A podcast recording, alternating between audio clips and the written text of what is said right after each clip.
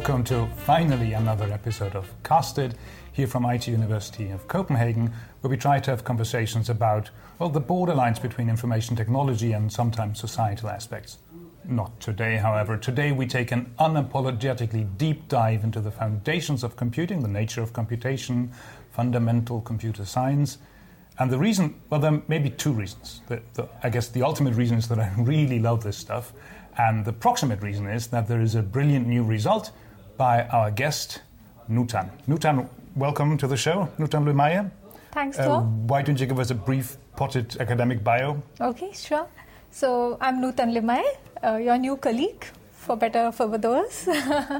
And so I joined ITU in September 2021. That's very recent. Before that, I was at IIT Bombay for 11 years as a faculty member. Before that, I did a small stint at Tata Institute of Fundamental Research. This is also in Bombay. Mm-hmm. And this was my postdoc stint. And I did my PhD prior to that at Institute of Mathematical Sciences. This is in south of India, Chennai. In Chennai. Mm-hmm. Yeah. Mm-hmm. So that's my journey so far. Awesome. And the journey ended with you being a major computational complexity theorist. Was that clear from the beginning, or is this... No, not at all. Not at all clear from the beginning. It was completely a coincidence that I landed up doing complexity theory or even theory of computer mm-hmm. science. I was inclined to learn something about computer science. This was clear to me. And I was good at programming, so I really enjoyed programming. But specifically doing theory, this was definitely not a plan. So it's just random encounters with just the right advisor or just the right courses? Or? Yes, right mentors along the way. And some options which I thought were going to work out for me, they did not work out for me. And that also sort of helped me get here. So it's a bit like me and algebra, right? I thought I would become I would do algebra because I saw those courses in math and I loved them, and then I took one more abstract algebra class and then one more abstract algebra class until it became clear that algebra did not love me back. So I then ended up doing theoretical computer science instead, and also fell in love with that. In fact, fell in love with the circuit complexity, which is exactly at the core of this conversation. Yes. So just give us the title of your recent paper. Yeah. So the current paper that I have, it's called Super Polynomial Lower Bounds for Low Depth Circuits. Super Polynomial Lower Bounds for Low Depth Circuits. So I promised myself that we're going to spend most of the conversation just trying to unpack those words so that we understand what it means, just for reasons of academic, candor and humility. There are co-authors to this? Yes, of course. So this is a work done with Shrikant Srinivasan, who is at Aarhus University, and Sebastian Tavernas, who is a CNRS fellow at LAMA, France. Mm-hmm. Yeah. So, yeah, super exciting result. I'm surprised that this appeared in my sort of my academic lifetime. I guess once I started understanding this question, this seemed to be something that I would not see. But now it's here, so that is it's really awesome. I'm really excited about this because it's an impossibility result, and in some sense that is the most intellectually valuable thing we can do in computer science, and I think that's non-trivial. And just understanding that these results can exist and why they exist, and maybe even how one goes about arguing about those. That's super exciting. That's very flattering, and I think partly it's true. I mean, I'm happy about this result. There are many more one could prove, I guess, but certainly it fits in the theme of trying to show impossibilities in computer science. Yeah. So that's fun. Exactly. So because I guess as a first approximation, science is about what we can do. Yeah, and exactly. Maybe sometimes it's even about what we will do, and it's not so often about what we should do, because that's much more often politics. Yes. But science normally is good at giving us a palette of options of what is technologically feasible. Feasible, yes. But this result is, in some sense, exactly the opposite. Yes, it is about what is not feasible. And even here, there could be many ways of misunderstanding what is feasible here. So there are entire books written about what computers can't do. Yes. So maybe I can say a little bit about what is feasible, firstly, what we think of as feasible in computer science. Mm-hmm. So this is everything that we can program in some sense, right? Like you ask me, how do I divide two numbers, and one number by the other? And we can sit down and write a code for this. So this is feasible. And if I want to navigate from, say, here to, from Diabuen to, say, I don't know, Nørreport, then that's a navigation problem, and that's, again, something that is feasible. Now, you may ask, how fast can I navigate? What's the best way, etc.? So all these are feasible. This is within the realms of what's feasible by computation. So feasible, tractable, computable, are these all the same, at least for this conversation? Or so if we go to that point, maybe we can make a distinction. But for now, let's just say that anything that a computer can program is feasible for us. And we could refine this further by saying that, so I don't want to keep it completely at that computational level, because we are going to talk about complexity, which is resources on top of this. So, but just to get started, what's feasible is what a computer can do for now. And that's also the historical progression. That's right? Historical progression of what's possible, right? So, but as we progressed, computer science progressed, computers were actually developed, and so on and so forth. The notion of how many resources we need to spend in order to do computation also became relevant. For instance, if I want to, distribute some goods among people, and I want to do it in a certain amount of time, then is it doable, in that much amount of time? So the notion of either using time or using some other resource like energy or computational space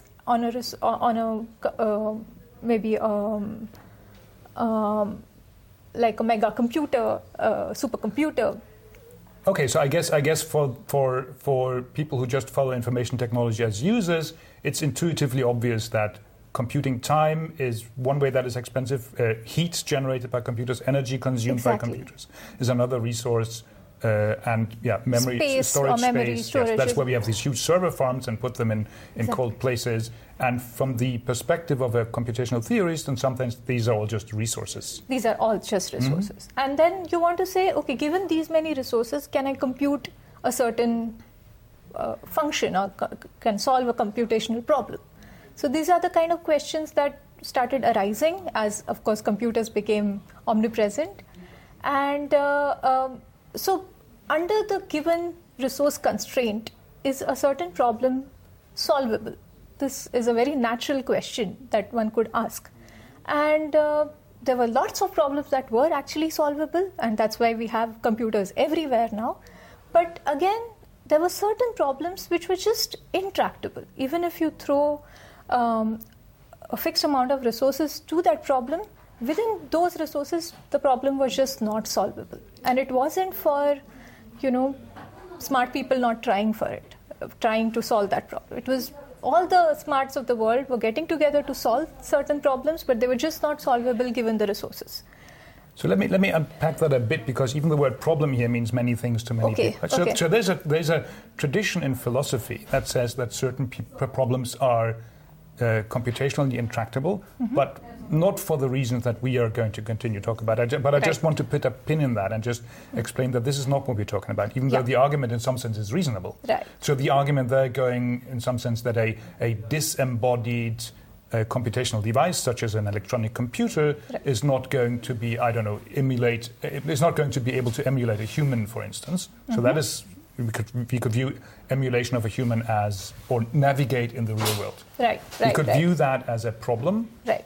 And then there is a tradition in philosophy that says that by virtue of the fact that the computer is, for instance, disembodied, or there are certain aspects of nature that we cannot turn into numbers, reify, I guess is the proper term, then for those epistemological reasons, or is it epistemic?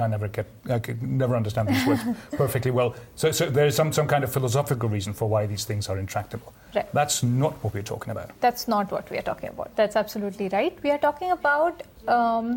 so let me say what a computational problem is. Should I do that? Yeah, hit me, yes. Let me pretend to know slightly less about that.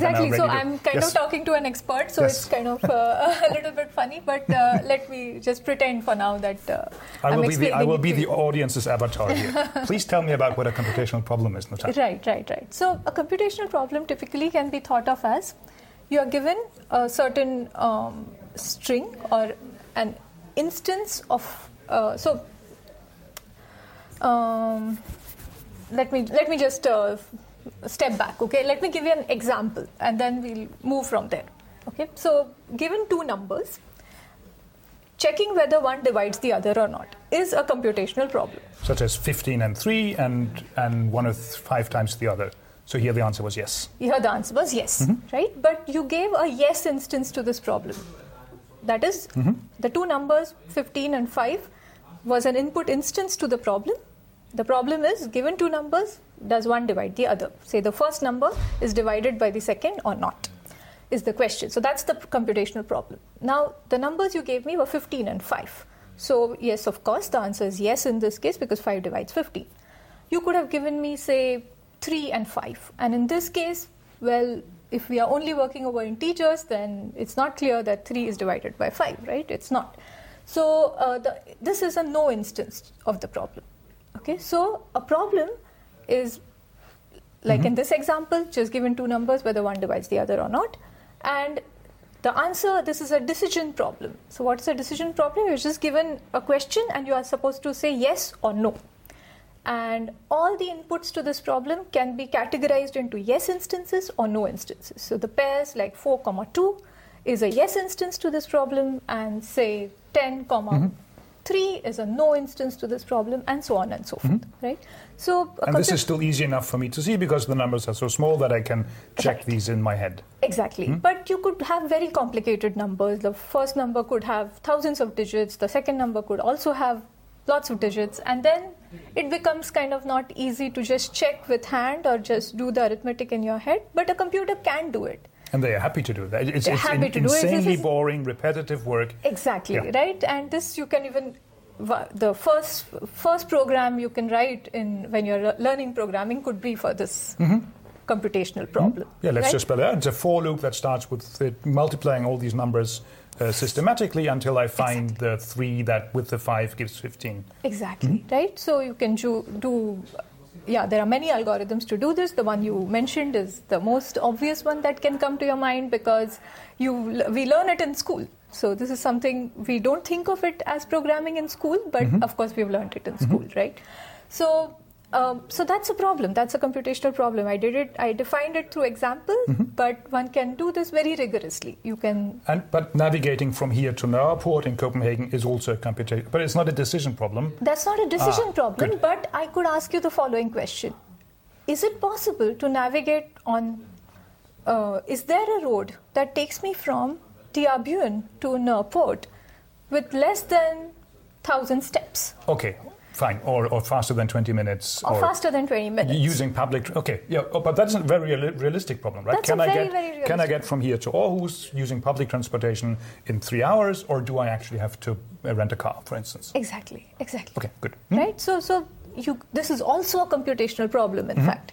What you can do to model this in computation is think of our, Denmark's map as a graph mm-hmm. where you have... Oh, but even graph is a difficult word here, right? Because graph means two different things. Oh, network. Yeah. Network. Yes. Network mm-hmm. is better, yeah. So then there are all the cities and the, important places that we encounter along are the nodes mm-hmm. in the network, and the links are the roads. Mm-hmm. The roads of the map are the links. And then every road comes with the time a car mm-hmm. takes or a public transportation takes to navigate that edge. And so I won't go too much into details of how we can feed this as an input to a computer, but believe me that it can be thought of as input to a computer, and now this becomes an input to the problem. The answer of this could be yes or no. Again? But I think it's believable, right? The problem is finite, it's write-downable. Exactly. And even with a very naive view of computing, you should be able to solve this by trying all possibilities or something in some systematic fashion. Exactly. Hmm? So if you are allowed to spend enough time and check all possibilities of things, then it's believable that this problem, you can give an answer to this question. Yes, exactly. So, that was feasible? Yes, that is feasible. Mm-hmm. These are all problems that are feasible. Mm-hmm. But maybe towards going towards sort of infeasibility, I ask you the following question. Okay, so there are you look at the Facebook graph. So you are what I mean by that is all the people on Facebook are the nodes in the graph, and if two people are friends of each other, then there is an edge between them. Okay, so this is your network. This is the Facebook network, if you will, or whichever social media. I don't want to say anything more about Facebook, but just, you know, take any network like this. And so now here you could ask, so suppose I say that every person is allowed to hold a color, okay? And there are only three colors. So every person is supposed to be of a certain color, say red, blue or green, yeah? And now I say that if two people know each other, they shouldn't have the same color. Okay, so this is the constraint I want to satisfy on this graph. Now, the question I'm asking is there a way for all the people in Facebook to hold a color just among these three colors such that no two of them who know each other have the same color? Say if they have the same color, they get penalty. This is a variant of a famous problem in graph theory where it's studied as map coloring, right? We have a map of countries and you don't want neighboring countries to be colored with the same color. Exactly, exactly. So, here you can give a nice, interesting twist to this as well. But for now, yes, absolutely. You have in the country example, the graph kind of becomes, that can be laid out on a plane. But in Facebook example, the graph could be It's much more complicated. Could be quite complicated than that. But yeah, exactly. It's the same kind of flavor of the question that no two neighbors have the same color. And we want to color the graph in this way. Now, this problem, also known as the colorability or three colorability problem, is a well-known NP-hard problem. What this means is that, not for the lack of trying, we do not know any algorithm for this that we can code efficiently on a computer. So that's where this could be one first example of infeasibility. That is, we do not know how to code a nice algorithm to solve this problem. Efficiently. Right. Efficient. Because we do know how to write graph coloring algorithms. Yes. I myself am the author of some, and I try very hard to make them better. And it's amazing literature. It's just, there's a huge literature. I'm a fan, yeah. And many years ago, yeah. As you said, it's not for lack of trying. I've myself spent several clock cycles doing this. Of course. So the question here is, I want to do this as fast as possible. Maybe, I want to do it as quickly as dividing two numbers. So why is this not just a question of buying a faster computer? Right. That's a very good question, right? So why can't I just get a better computer and just do this, faster? It could work if your graph had very few nodes to begin with. So and suppose very, very few for you is what? So let's take that I have today's most amazing supercomputer and I have, say, 1,000 vertices. I can do this. It will be done in less than a day and there's no problem at all. But, the graphs we are looking at are not so small. They have way more than 1,000 nodes, right? Way more than 1,000. Are there a billion people on Facebook? There are. I think there should be more than a billion people because people just create aliases also. I see. Okay, so some of them are not even people but fake people. Yes, yes, exactly. Right, but their networks can be very different from their actual... And just to spell this out then, if you run this algorithm that works fine for 1,000, for a network of size 1,000, if I run that on a network that has size 1 billion, so there's a factor, I can't do this in my head, there's a large factor between these, right? Yeah. And the algorithm ran on, I don't know, as you said, a day on the small instance. How much longer do I have to wait on the large instance? Right. A week, a month, a year? Yeah, so unfortunately it grows exponentially. Nowadays, because of COVID, we know what exponential growth is. Oh, very good, yes. Thank you to the virus for informing everybody about what exponential growth means. So exponential growth means that, so this current algorithm, if it takes some amount of time, on more number of vertices, so from 1,000 to 1 billion, the time it will take will exponentiate, which is that it will take I too can't do this arithmetic in my head, but it could take like 100 years. But I think it will take way more, right? I think it will take... Way more. So if we actually write down the exact numbers, it will probably take something like 2 to the power of 5,000 or something like this. And this is because the original algorithm itself is going to take something like 2 to the n cube or something, and now n is growing. So then that should be 2 to the 1 billion? Yes. And then we can do a number of computations per second? Yes. So, I still think this will take several ages of the universe. Yes. So, yeah. so if we actually do this correctly, and I can probably, So this will probably take more than there are grains of sand, or there are, way more, probably more than there are elementary particles in the universe. In the universe. So this is going to take forever, and this is also for the most powerful computer today. It's not just about not having computational power, going back to your question. It's not just about throwing more computational power at the problem. It's just that the basic algorithm and the most improved algorithms as well, if the parameter that we are working with is kind of growing, is going to take a lot of time.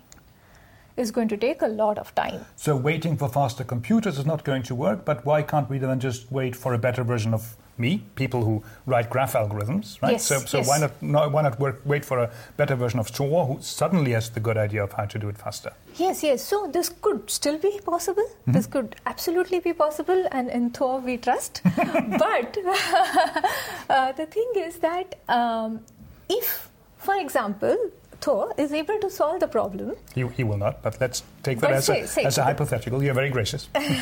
If, say, we are able to solve this problem efficiently, then you would have solved several other problems, which again are very, very hard in the similar spirit, also efficiently.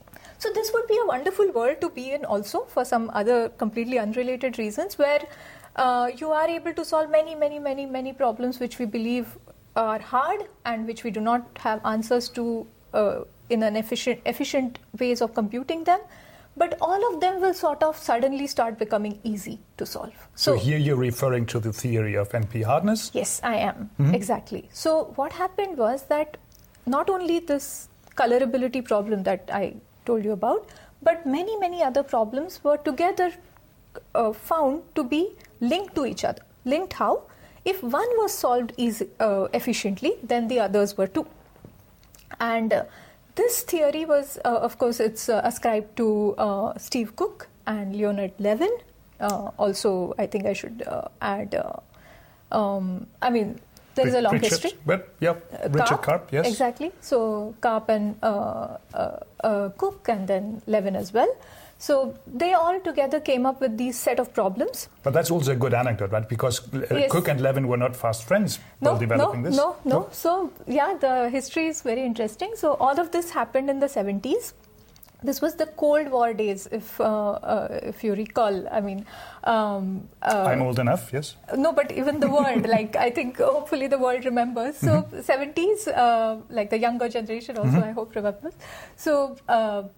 70s were US and USSR, then the Russia-USSR. They were kind of in a pretty intense Cold War with each other. And of course, as war times are, you are kind of... a lot of people are busy trying to solve these navigational or, large-scale problems in respective countries. So... there is possibly a reason why such problems were also being thought of actively by a lot of people, a lot of computers, and a large diaspora. That may be an independent thing. But what happened was, Cook, who was a theoretician, there was no computer science department as far as I know back then, but he was a computer scientist, he's a mathematician. Maybe Stanford just started there. Just started, maybe, yes. Yeah. So the topic existed, but they certainly... Topic existed, of course. But they thought about themselves as mathematicians, I guess. Yes. Exactly, yeah. So he and, of course, Karp together came up with the ideas of... hard problems, how they are linked to each other, reductions, and so on and so forth. Simultaneously, Leonard Levin, he was in USSR with no connection whatsoever to the literature that's being circulated in the US. And he independently discovered this, gave talks about it. There is a documentation of he discovering it completely independently. And I think this sort of a thing can only happen in mathematics where, you know... No, it's beautiful. There's this beautiful. Quote that when the time is ripe, these good ideas pop up like in a spring meadow, the flowers everywhere at the same time. Exactly. Yeah. And I think like in a very dark way, the Cold War was in a way like a hotbed for such ideas, perhaps, because large-scale problems were important for some reason. Oh, and of the connection between the history of computing and war is also super interesting. The first computers are built by von Neumann as a tool basically for the American nuclear bomb project in 44. Exactly. And of course also Turing, who was involved Also Turing. Oh, and then now we're getting the segue slowly to impossibility results. Yes. Because Turing famously also was involved in wartime activity in Britain in code breaking. Exactly. Oh, this is very elegant because from code we can also go to crypto. Yes. Oh, so Turing at that time already was famous because before the war he had proved this amazing result in 38 or something in the 30s before the war about the Entscheidungsproblem. So I love saying that because I'm German and I can say that perfectly. I cannot for the life of me. Yeah, we were still talking about feasible computations at NP hardness. And then this whole story between Cook, Karp and Levin. Good. Yeah. And do we go to impossibility now, or we could? So, I mean, this is computational impossibility where we are talking about resources, but you could also ask questions about whether something is just doable by a computer or not. Oh, ignoring logical the resources. Right. That's a good distinction, right? So, okay. So there are. Now we have already three different views of impossibility. There was the philosophical impossibility, which we just reject, not because it's not relevant, but because neither you or I have any authority. Expertise on that matter. Yeah. But from the computational theorist point of view, there are at least two different flavors of impossibility. Yes. One is a more logical one that ignores resources, where things just can't be done, full stop, even if we had not only the age of the universe, but entire ages of the universe. Yes. And that is Turing. Yes. And then there is the resource-bounded impossibility. Yes. That can be ascribed to, at least the early stages of it can be ascribed to Cook, Karp, Levin. In the 70s, yes. And Turing is 30s. Give us the entire computational complex. No, give us a Turing 101 if you can. Okay, so I'll try. This is a tough task. Yes, it is a tough task. Okay, so the thing is that Turing is in the 30s. Okay, so he was studying in Britain, and he's a British mathematician from the 30s. Oh, also maybe important, no Facebook at that time, no Google, no Facebook, no computers, no lines of communication, no internet, no computers. Exactly, and the only way people communicated was this through writing letters to each other. And actually, as a positive side of that, we have literature to kind of trace back to some of the thoughts they had, because they had to kind of communicate these thoughts through really long letters. And there is also this Gödel's lost letter anecdote, that's also fascinating. Yeah, but let's maybe not get there. Let's park that. Yeah, but those who are interested could look for the Gödel's lost letter maybe at some point. But yeah, so Turing was in his around the 30s was when he was discovering all these ideas. One of the main idea that is ascribed to Turing at the time is Turing machines. He developed a model of computation even before computers existed. So before, let's say, digital computers existed. Before digital computers existed. Of course, you can always say Abacus existed from the Greek times and so on and so forth. But as the computers we know as of today, they did not exist when actually Turing came up with the idea of a Turing machine. Turing machine is a conceptual idea of a computer. And when Turing said computer, he actually meant a human, right? So when Turing wrote computer, he meant, because there was a job description. You could work as a computer. just as you could be a plumber or a dentist, and you could be a computer. That's also interesting. A lot of women were computers at that time. Yeah. So the computers were supposed to be people who added numbers who computed basically, right? Added numbers, multiplied numbers, or divided numbers, or whatever. Manipulations with numbers, and a lot of people involved were actually women. Oh yeah. Yeah. So this is an interesting facet also. But what he thought of as computers as automated tools or automated devices which can do computational tasks for human beings. So, and the way he modeled it is now known as the Turing machine. And he called it the universal machine. He called it the universal machine, and he kind of gave very elegant theory about how that universal machine can basically simulate any computation. So if I give Turing an iPhone today, he will be able to write a code on his Turing machine for what the iPhone does. Or if I give him my old, 8086 architecture chip, he'll be able to write a code for that on his Turing machine. So the Turing machine was sort of a device that could simulate every other computer. And I think this is remarkable. So in 1930, he develops a mathematical model for universal computation and claims that any computational device that can be thought of is just a special case of my universal machine.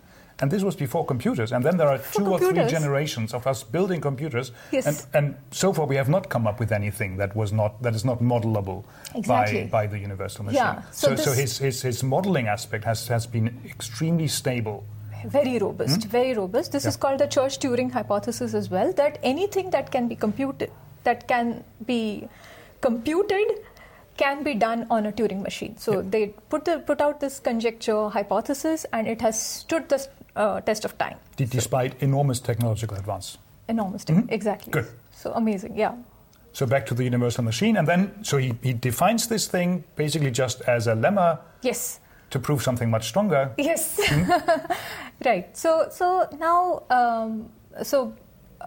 should I be talking about? So you would like me to talk a little more about this is such a huge topic, right? And I'm not sure which rabbit hole we are. No, all of them are rabbit holes, and we like them. I guess there should be a way from impossibility results in Turing's world. And then I don't know. Maybe we can park Gödel. Maybe I find a logician at some other point of time. Yes, sure. And so then from Turing, maybe one can go to polynomial time computation. Okay, yeah. Perfect. Yeah. Let's try this. So what Turing did was came up with these amazing Turing machines and universal Turing machines and so on. Modeled computation even before computers were there. So this we have talked about already.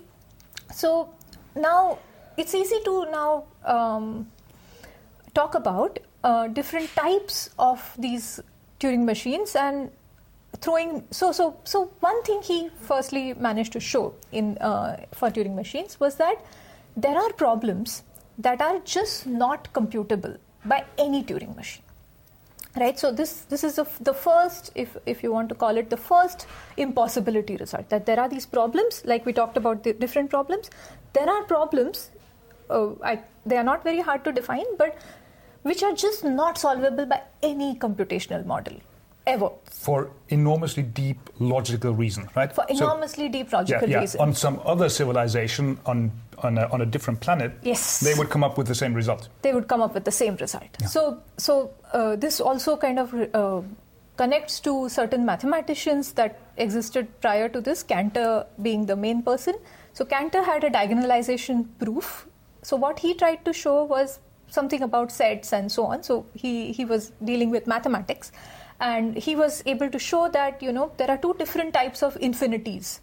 There are natural numbers, which are, of course, infinite. There are real numbers, which are also infinite. But the two infinities are different. The infinities in the real world, in the real numbers, is substantially different from the infinity of the natural numbers.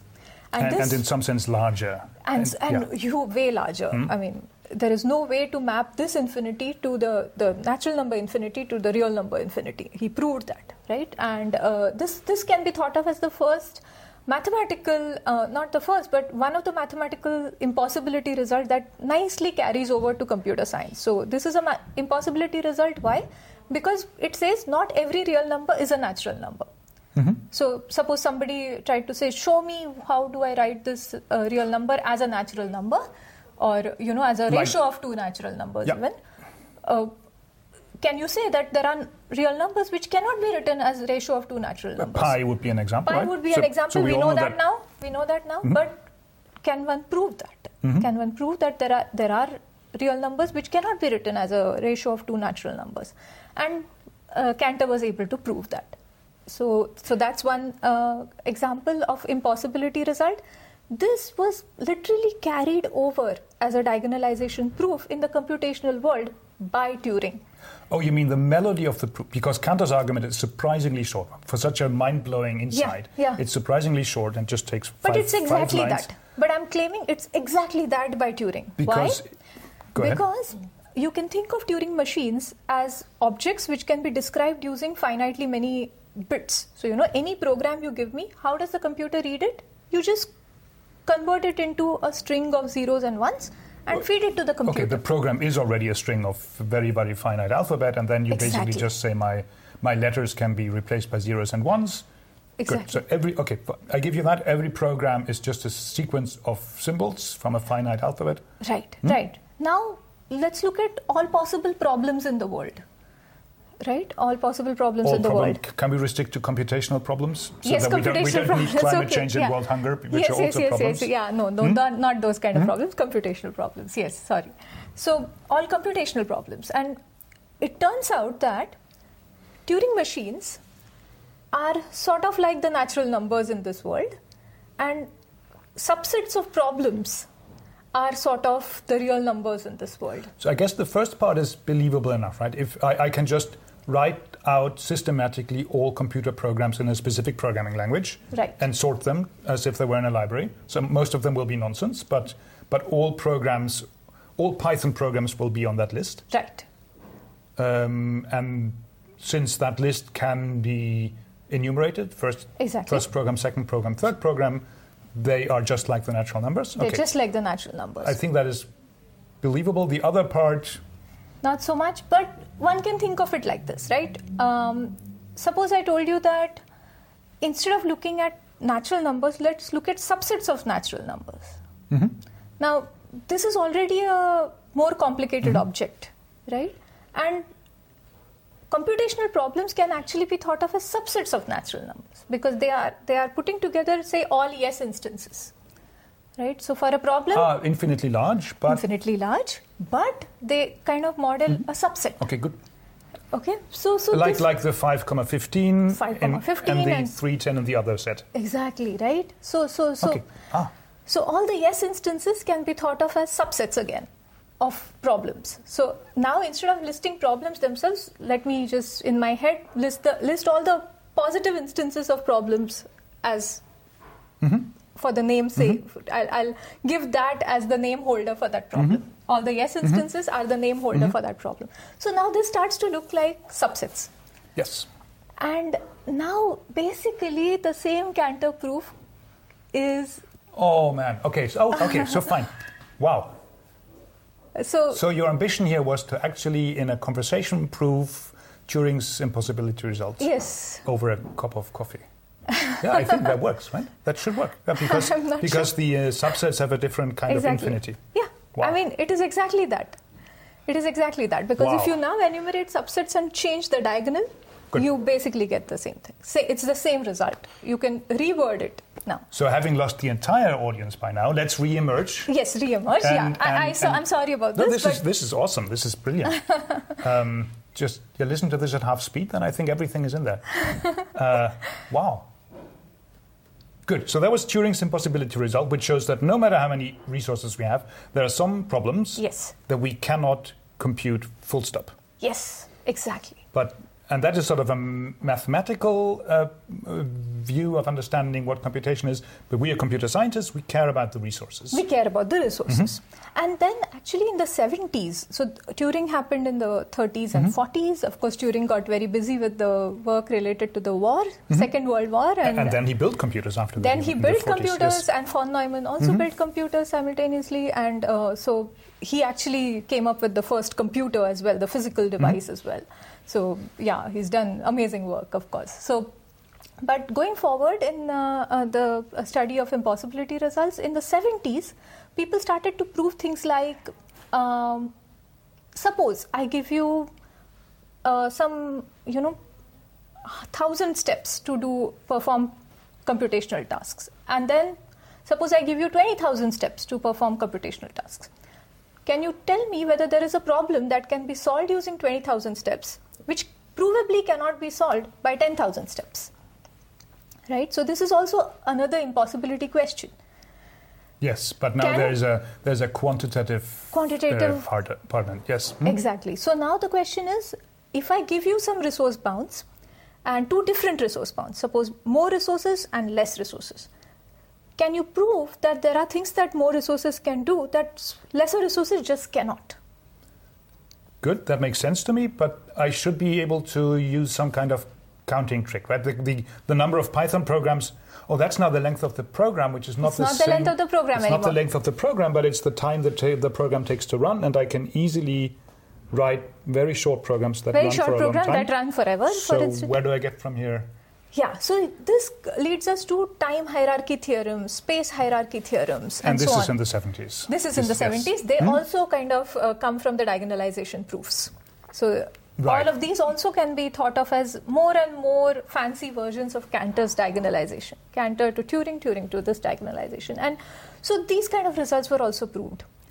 But these were not explicit lower bounds. So I call a result a lower bound if it shows that a certain computational model cannot solve that problem.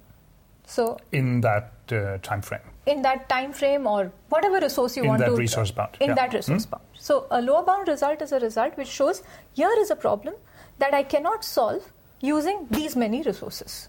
So that's a general lower bound problem, lower bound result. Mm-hmm.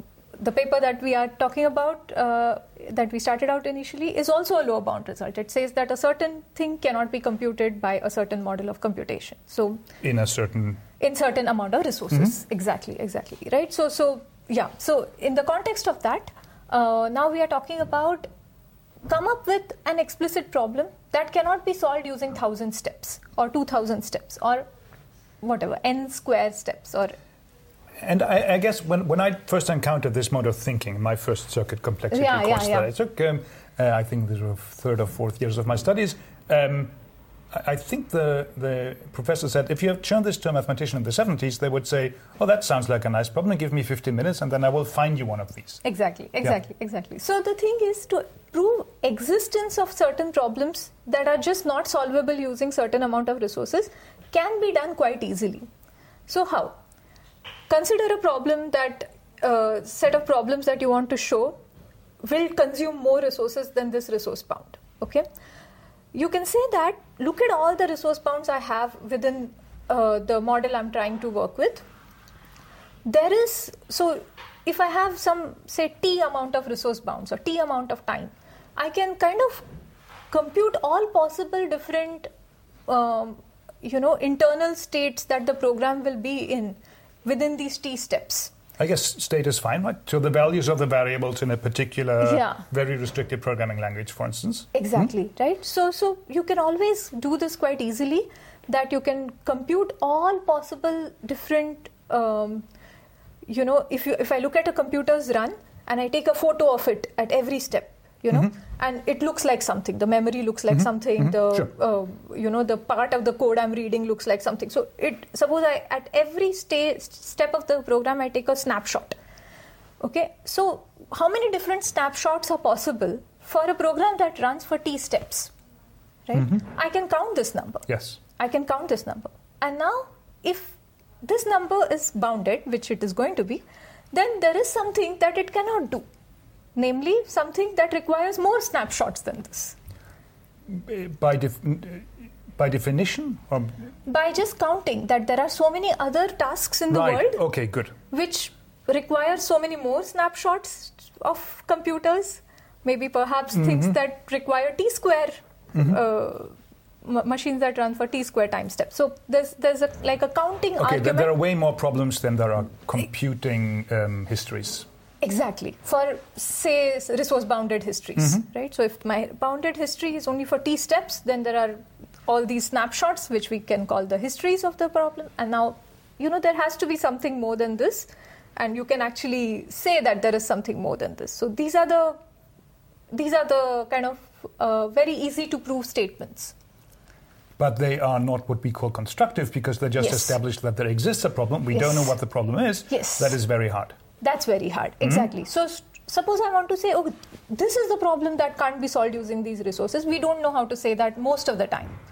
But we can say that there exist some problems that exist, computational problems, that cannot be solved within these resources. Mm-hmm.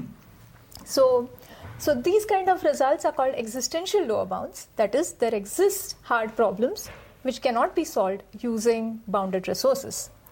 This is known, and this is known for most models of computation.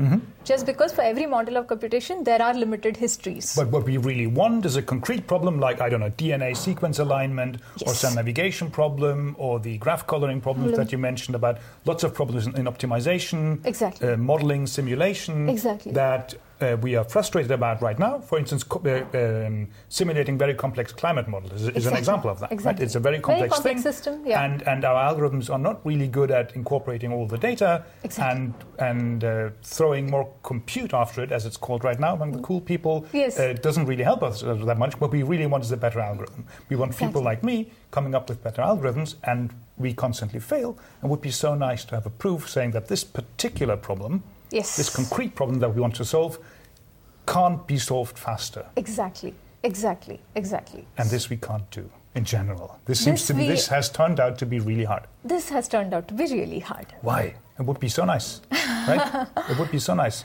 Yeah. Actually, maybe I should say why it will be very nice also. I mean, apart from it being like a very mathematically enriching question, there are concrete reasons why we want to show this. Hmm.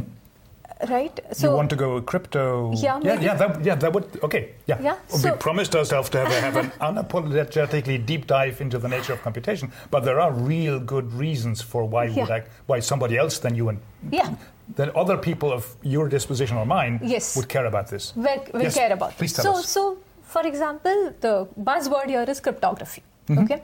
So let me explain now why that's important here. So for example, when we use our credit card, we are trusting a certain type of encryption in the process, right? I mean, we are kind of swiping something, it's reading part of our data, and then transacting money. And money transactions are very critical things. We lose money when we give money to somebody, right? And if there's a fraud, there's a problem.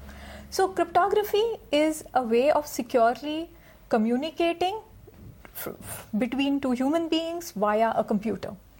And what cryptography ensures is that many of these communications happen securely. That is, if there is a fraudulent party trying to listen on this communication, he or she will fail in creating a fraud in this transaction. So all of cryptography is sort of based on the assumption that there are certain computational tasks which are impossible or hard to execute. In this case, decryption, inverting the crypto the cryptographic step. Exactly, right? So decryption, not exactly decryption, but what I would say is that if we are able to show lower bound results, okay? So if we are able to say that certain functions are hard to compute under certain resource bounds, then that will ensure that cryptographic messaging is secure. So, and therefore a result like that would increase the trust in one of the basic building blocks of digital society. Exactly. So an impossibility result leading to secure communication, which we really care about in the real world. So proving that something is impossible for us increases our trust in something else working. Yes, exactly. Oh, this is mind-blowing in some sense, right? Exactly. It is amazing, right? Yeah. This connection is beautiful and it's practical. I mean, it's as practical as it gets. Yeah, the digital society would not exist today if we didn't have crypto. Everything we do that is useful, apart from sharing pictures of cats, all the other applications that are not sharing pictures of cats are based on crypto working. And crypto works because we have a shared intuition about some problems being computationally hard. Exactly. And what you are doing is to prove that these specific problems are computationally hard. Yeah, there's a large community. I mean, you know them all well. So they are all trying to do this, that trying to prove that certain problems are indeed hard to compute. Yeah. So this is one of the reasons why you want to show certain things are hard to compute. There is another less obvious reason, which is kind of de-randomization, but perhaps we don't want to go there. Oh, that is even more complicated. Yes, so maybe we leave that out. Because then we need to understand randomized computation and... Yeah, maybe it's not the best. Let's leave that out? Yes, perfect.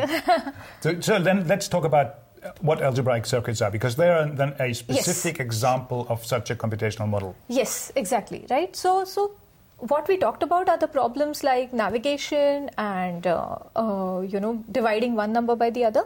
But actually, the dividing one number by the other is an interesting example, even in the context of what I'm going to talk about, right? So basic algebraic operations are something that are omnipresent in computation. For example, if you want to find out whether one number divides the other or not, this is an algebraic computation. To plus and times. Plus and times and division, if you like, or you want to ask whether, whether what is the determinant of a matrix, or you want to ask how fast can you multiply two matrices, or how fast can you multiply D matrices. And now we're talking about machine learning suddenly. If there are D matrices involved, it's deep learning. Yes. Right. So this is all very important things. And these are actually algebraic objects because... Right, so unsurprisingly, at the core of all the applications that we see today, including cat videos, there is just plus and times, sometimes on numbers, sometimes on larger objects like matrices. Yes. If we make it quite vague, it's really that, right? So if you have... so the basic operators that we are...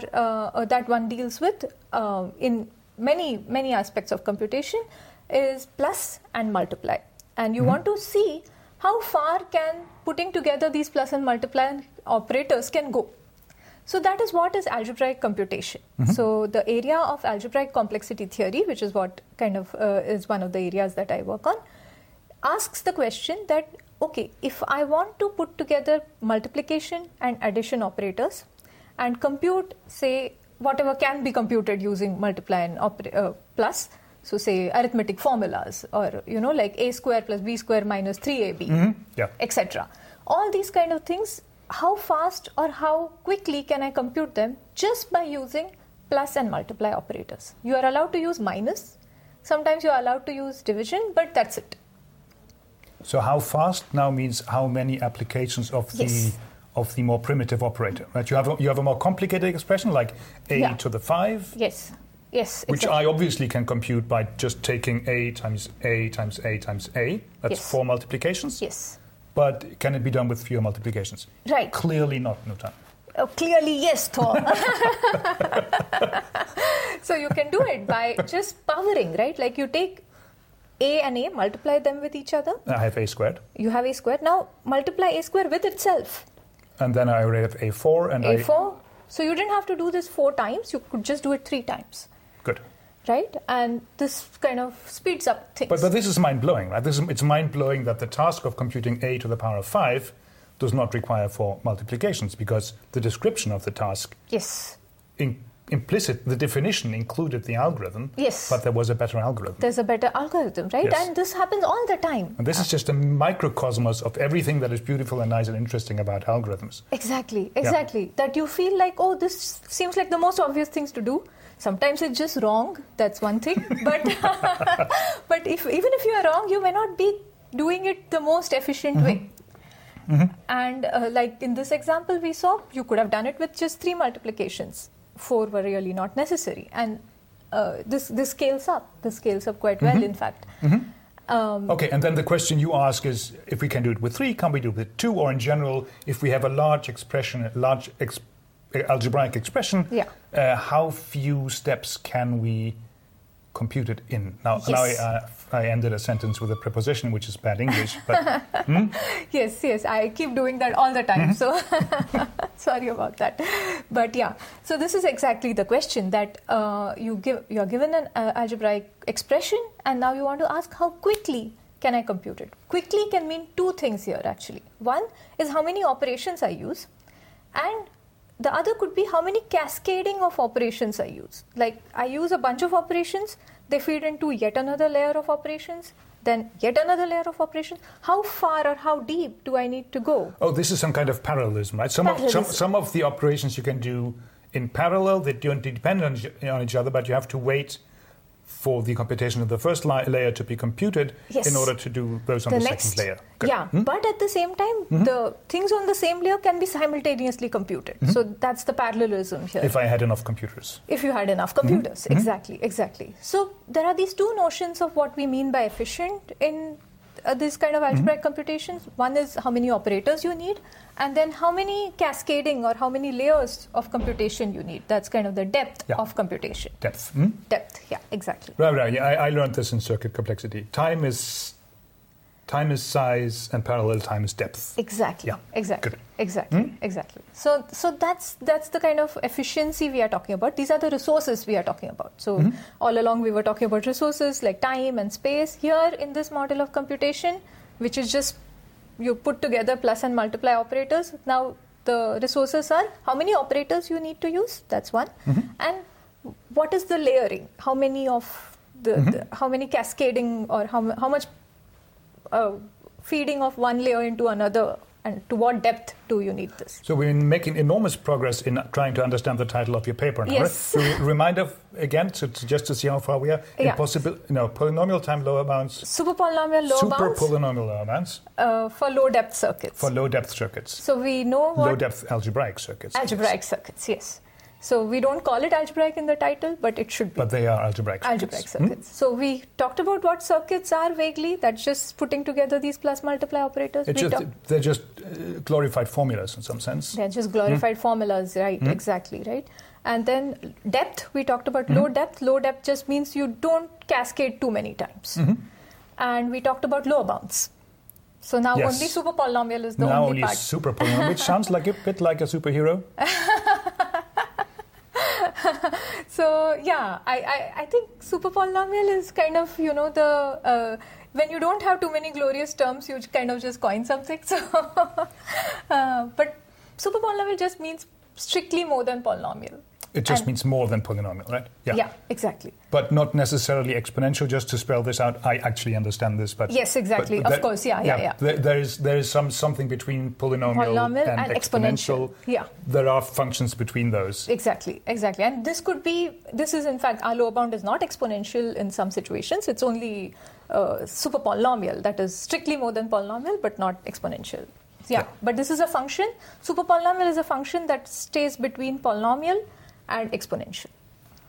So n to the log n would be an example. N to the log n is an example, n to the log square n, and n to the any polylog n in the exponent, n to the square root n is actually n to the square root n will already become exponential. So let me take that back. But I mean, it depends on what you I guess for most people, exponential just means very fast. 2 to the n. But we have a very precise taxonomy of these very fast. Yes, and super polynomial is very, very, very fast.